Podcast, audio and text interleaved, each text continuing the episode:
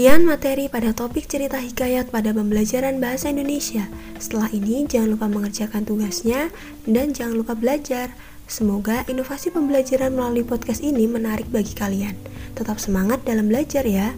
Oh iya, jika kalian ingin memahami materi ini di rumah, ulangi materi dari awal ya.